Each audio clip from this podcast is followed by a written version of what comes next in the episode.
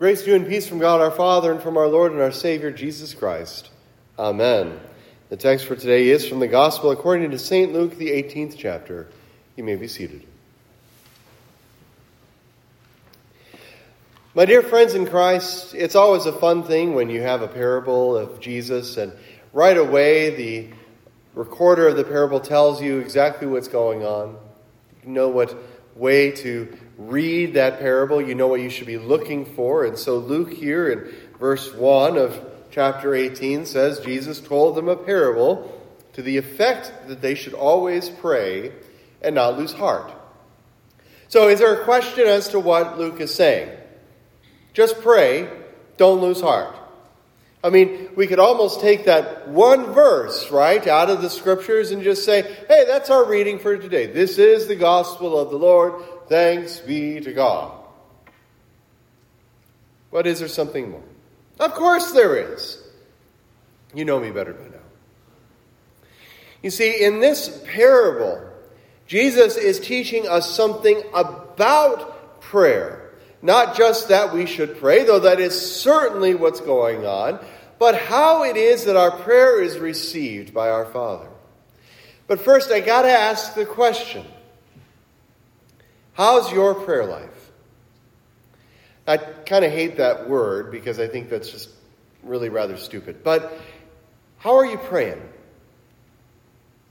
Are you praying? Are you praying enough? Should you be praying more?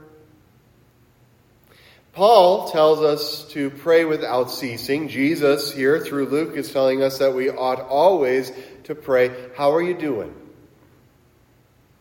Now, a lot of people take those two verses and they'll kind of look at this and say, well, 24 7 then we should be praying. And obviously we can't do that, and, and so that's a sin and we need to repent. And, and I mean, that's true. But here's the thing when you are to pray without ceasing, when you are to always pray, this doesn't mean that you're engaged in 24 7 prayer where you can't even speak to your friends, your relatives, your neighbors.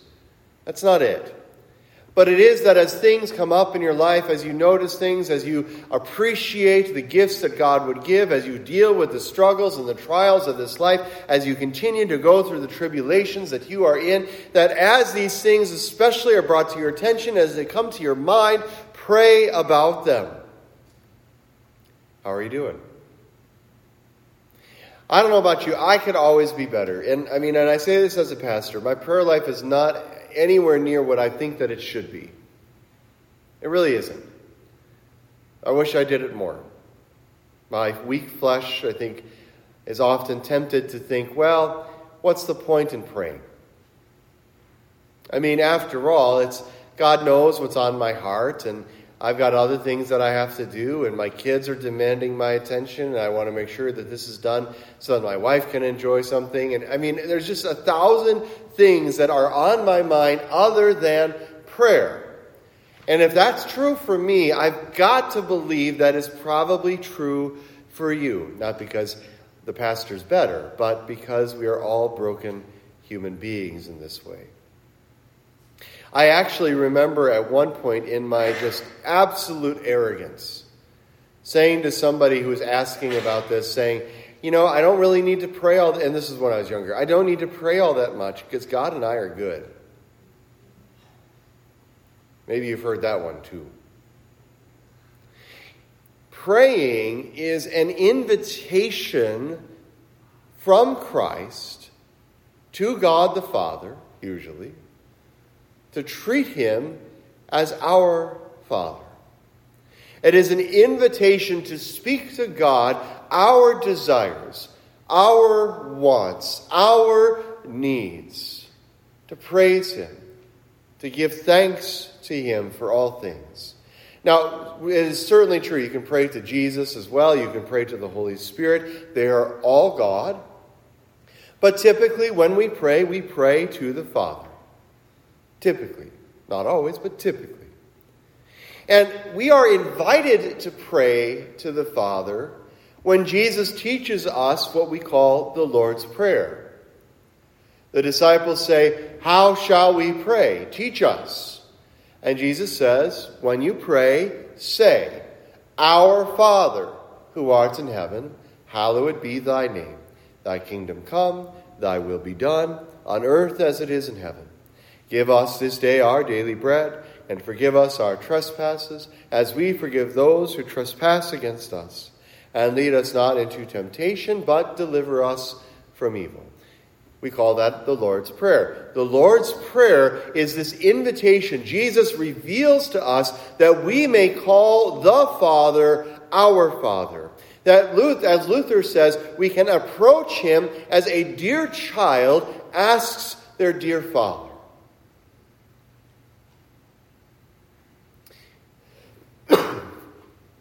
In the text today, we have a judge in this parable who is wicked and evil, a judge who neither fears God nor respects men. And yet he has this woman, a widow, who has no one to fight for her, no one to defend her. She comes to the judge and asks for justice. And the judge is not somebody who's looking at the law and saying, okay, we'll do that or looking at God and saying, Well, you desire mercy, so we'll do that. Or looking at other people and saying, Well, I fear what you're going to do if I don't, so we'll do that. He doesn't think any of these things. He says, Because I want her to stop bugging me, I'll finally give her what I, she wants and get her off my back. And Jesus says, How much more so then does your Father look at you? As a dear child who loves you, as one who wants to protect you and give you all things. When you come to him and you bug him persistently like this widow, out of his goodness, he will hear you and not send you away. Most of my life as a father is dealing with requests from my children. Dad, can we have this toy? Dad, can I get this toy? All right, Dad, if I if you buy me this toy right now, can I give you my money when we get home? Dad, can I have candy? Dad, can I have a snack? Dad, can I have it? Can I have? Can I have? Can I have? It is everything. I'm getting requests all the time, and I gotta say, it's getting annoying. Here's the thing God the Father invites you to be that child asking for all the things that you are perceiving, that come to mind, that come to heart. God the Father wants you to bother him persistently. He does. He does. He wants you to come to him with your needs and your wants and your praise and your worship. All of this is prayer. All of this is that invitation to say, I will not cast you away. I will love you. And I will give you exactly what it is that you need out of the goodness of who I am. But here's the thing, guys. In all the years that I've been praying, rarely is it do I receive an answer speedily. But that's what Jesus says here. I tell you, he will give justice to them speedily, to those who cry to him day and night. Now, one, that doesn't mean that he favors those who cry to him day and night, but those who are crying to him in the day and the night, he will give justice speedily. Rarely is it that I'm finding that my prayers are answered speedily. I think you've been in the same boat spouse is sick and is dying. A job opportunity has come up and you lose it. Money is tight. The pews are emptying. Rarely is it do we get an answer speedily, and yet Jesus promises that God will answer those speedily, but answer them with what? Justice. Now, this word is interesting. Justice is a word that is today very often perverted. Justice today is, well, getting some kind of recompense for some perceived wrong against you. We cancel people right and left. We tell them they have no voice in the culture. Whatever it is, social justice, racial justice. I mean, don't get me wrong. Are there grave injustices in our society that we as Christians should work to correct? Absolutely, there are. They've always been there. They will always be there. That doesn't excuse us, it gives us work to do. but the justice that we are seeing here in the gospel is not that. The justice that we see here in the gospel, you should be reminded of the martyrs under the altar in Revelation. You should be reminded of the Psalms of David where he cries out to God. You should be reminded where they say, How long, O Lord, until you take your vengeance upon your enemies? That's justice. You see, the martyrs cry out because they have been, well, martyred, murdered for the witness of Jesus Christ. David cries out, for his enemies are always surrounding him, seeking to do him harm. And you may cry out in the very same way that your enemies surround you, that they are encompassing you, like we find in Psalm 22, as the bulls of Bashan encompass me. Jesus cries that out from the cross. The world and sin and death are constantly surrounding you, constantly seeking to do you harm. And it might not just be these abstract things, but it might even be concrete things, real people, real organizations that seek to do you harm. Jesus says, cry out to God. Cry out to God for justice, and he will deliver it speedily. Then again, we see Christians all over the world being persecuted for their faith. I mean, today, there is more persecution happening in this moment than there has been in the last 2,000 years of Christian history. People are dying, churches are being destroyed. And you have to imagine these people are crying out for justice. And yet, they're beheaded on live TV. They're buried in the sand and use their head as a soccer ball. Martyrs have been crucified, beaten, boiled, grilled, run through, fed to lions, poisoned and in all these things, they cry out for justice.